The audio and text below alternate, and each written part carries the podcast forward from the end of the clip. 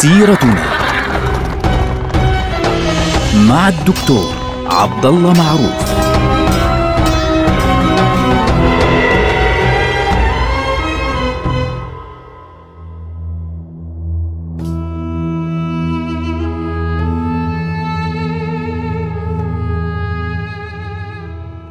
السلام عليكم ورحمة الله وبركاته. سيرتنا سيرة هذه الأمة، ونحن الآن في عهد السلطان سليم الثاني. السلطان سليم الثاني في زمنه بدأت المشاكل تحيط الدولة من كل ناحية. فمن ناحية بدأ الفرنسيون يعززون حضورهم بالفعل في البحر الأبيض المتوسط وفي مناطق الدولة المختلفة، خاصة في بلاد الشام. ومن ناحية أخرى كان هناك حملة على مناطق بحر قزوين، ومن ناحية أخرى كانت الاضطرابات في اليمن. ولكن في المقابل كان هناك نقطة مهمة جدا في عهد السلطان سليم الثاني حدثت، وهي فتح جزيرة قبرص. طبعا قبرص قبل ذلك الوقت لم تكن قد فتحت وسلمت للدولة العثمانية، لم تكن هذه المنطقة تتبع الدولة العثمانية. لاحظوا، مع أنها قريبة جدا، يعني قبرص هي واحدة من أقرب الجزر في البحر الأبيض المتوسط إلى بلاد الشام، فبالتالي هي مهمة جدا. البرتغاليون في ذلك الوقت كانوا يعني يجوبون البحار في الهند وفي جنوب شرق آسيا، وسيطرة البرتغاليين على تلك المناطق كانت قد أثرت سلبا على وجود العثمانيين في منطقة الغرب، فلذلك كان لابد من السيطرة على جزيرة قبرص. طبعا الصدر الأعظم اللي هو محمد باشا سوقلي بدأ يفكر في مسألة ضرورة فتح جزيرة قبرص، واقتنع السلطان سليم الثاني بأهمية فتح هذه الجزيرة. فلذلك تم تجهيز أسطول بحري في عام 1570 للميلاد، الموافق 978 للهجرة، تحت إمرة رجل اسمه بيالي باشا. وهذا الأسطول كان فيه كما يقال 100,000 جندي كما يذكر بعض المؤرخين، وكان القائد العام فعليا لهذا الجيش رجل اسمه لالا مصطفى. طبعا القائد لالا مصطفى هذا رجل مشهور جدا، كان في ذلك الوقت كان أحد القادة المقربين للسلطان سليم حتى قبل أن يصبح سلطانا، حتى أنه البعض كان يتهمه بأنه تسبب في قتل أخي السلطان سليم في أيام السلطان سليمان القانوني. لكن الذي يهمنا أن لالا مصطفى باشا تجهز على رأس هذا الجيش الكبير وتحرك باتجاه قبرص، وكان أيضا معه في هذه الحملة ناظر البحرية، يعني القائد العام للبحرية العثمانية اسمه علي باشا. في ذلك الوقت كانت قبرص تتبع فعليا البندقية، يعني السيطرة عليها تابعة مباشرة للبندقية في إيطاليا. فتجار البنادق كانوا مهتمين بهذه المنطقة لأنها واحدة من أهم المراكز التجارية بالفعل في هذه البقعة. طبعا البندقية مباشرة أرسلت إلى مختلف الدول ليساعدوها، فلم يستجب لندائها إلا ملك إسبانيا والبابا. طبعا بالنسبة لملك إسبانيا فيليب الثاني، في ذلك الوقت كان الرجل مهتما جدا بنصرة هذه المنطقة وبمواجهة الدولة العثمانية. لماذا؟ لأنه كان يعتبر أن الدولة العثمانية عدو داخلي حتى مش خارجي. لماذا؟ لأن المسلمين الهاربين من الأندلس من بطش هذا الملك كانوا يستصرخون دائما بالسلطان العثماني، وكانوا يعني يهربون باتجاه السلطان العثماني، وكان يرى أن الدولة العثمانية هي دولة عدو لأنها تؤوي الأعداء بين قوسين. أما البابا اللي هو بيوس الخامس، فكان بالنسبة له يرى أنه الأسطول العثماني يجب أن لا يسيطر على هذه الجزيرة، بحيث لا يستطيع التحرك بحرية كاملة في البحر. لكن بقية الملوك في أوروبا لم يروا في الأمر اهتماما كبيرا أو أهمية كبيرة جدا. فتحرك الجيش العثماني في ذلك الوقت وواجه مباشرة القوة الإسبانية مع قوة البابا. طبعا فرنسا من ناحية أخرى كانت تعتبر أنه لابد من يعني ترك العثمانيين وشأنهم فيما يتعلق بجزيرة قبرص، لسبب بسيط، لأنه أول شيء بينهم وبين الدولة العثمانية توجد معاهدة، وبنفس الوقت لا يريدون لإسبانيا أن يكون لها حضور قوي جدا في منطقة شرق البحر الأبيض المتوسط.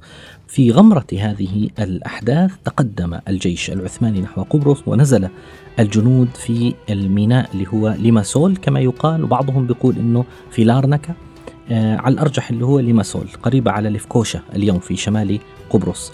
ثم تقدموا فدخلوا مدينة نيقوسيا في 19 من شهر أيلول 9 عام 1570 للميلاد، الموافق ل18 من ربيع الآخر عام 978.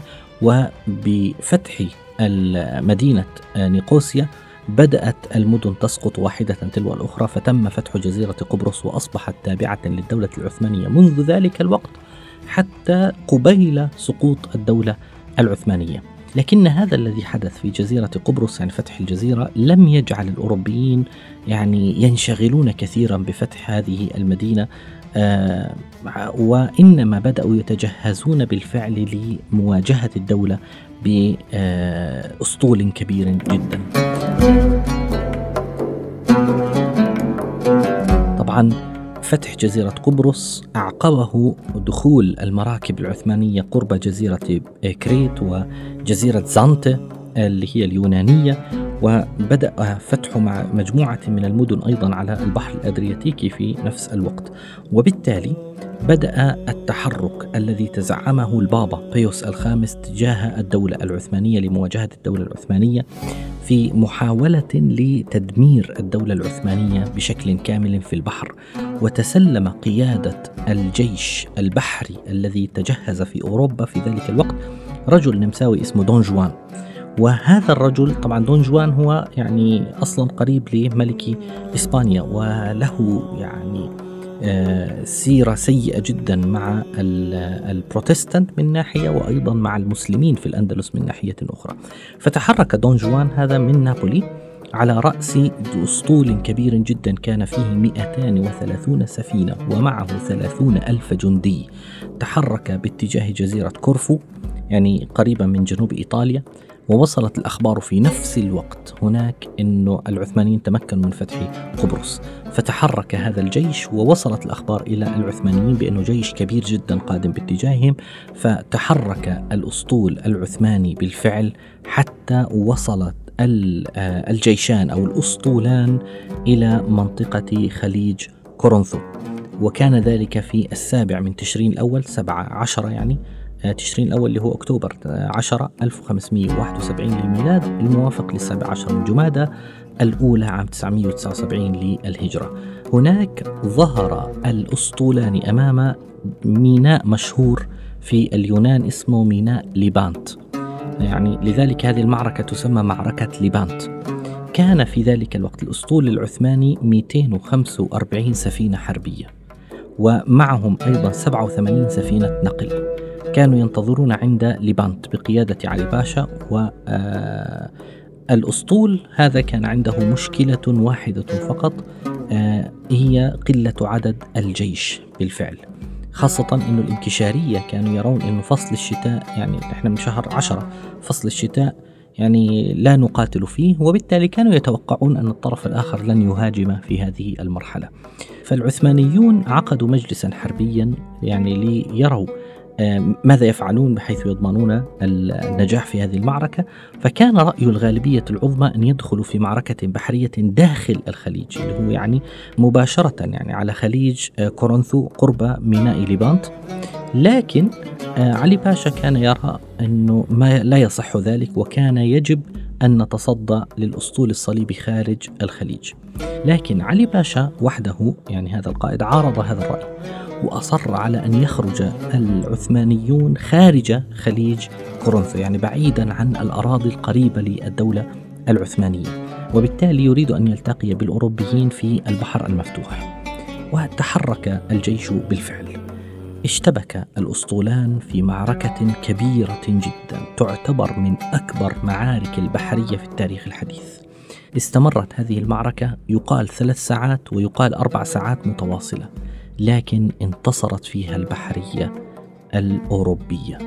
ويعني كانت هناك مشكلة كبيرة جدا للعثمانيين، 130 سفينة عثمانية أخذت وأحرقت، وأغرقت 93 سفينة، و300 مدفع أخذها الأوروبيون، وقتل من المسلمين 20,000، وأسر منهم تقريبا 15,000 كما يذكر بعض المؤرخين. حتى علي باشا نفسه، القائد علي باشا وابنه يعني قتل في هذه المعركة. والأسرى الأوروبيون الذين كانوا مع العثمانيين الذين كانوا يعملون بالتجديف حوالي 32 ألف أسير حرروا جميعا وتم يعني نقلهم إلى أوروبا.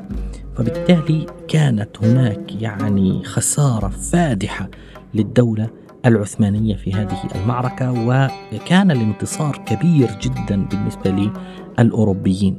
ولولا يعني أنه هبت عاصفة مباشرة بعد نهاية المعركة لكان العثمانيون لم يستطيعوا أن ينسحبوا بما بقي لديهم من الجيوش والسفن من أرض المعركة.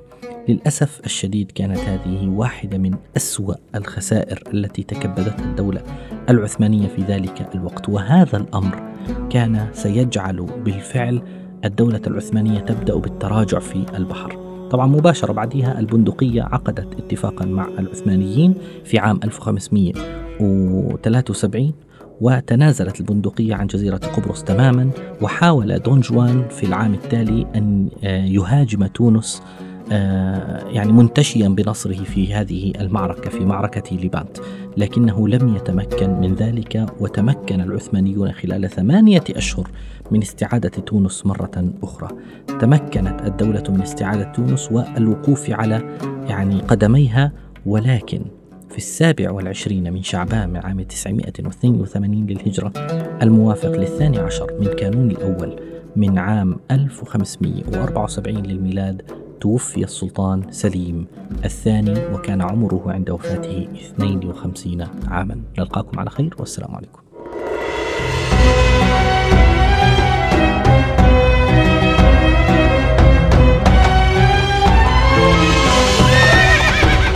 سيرتنا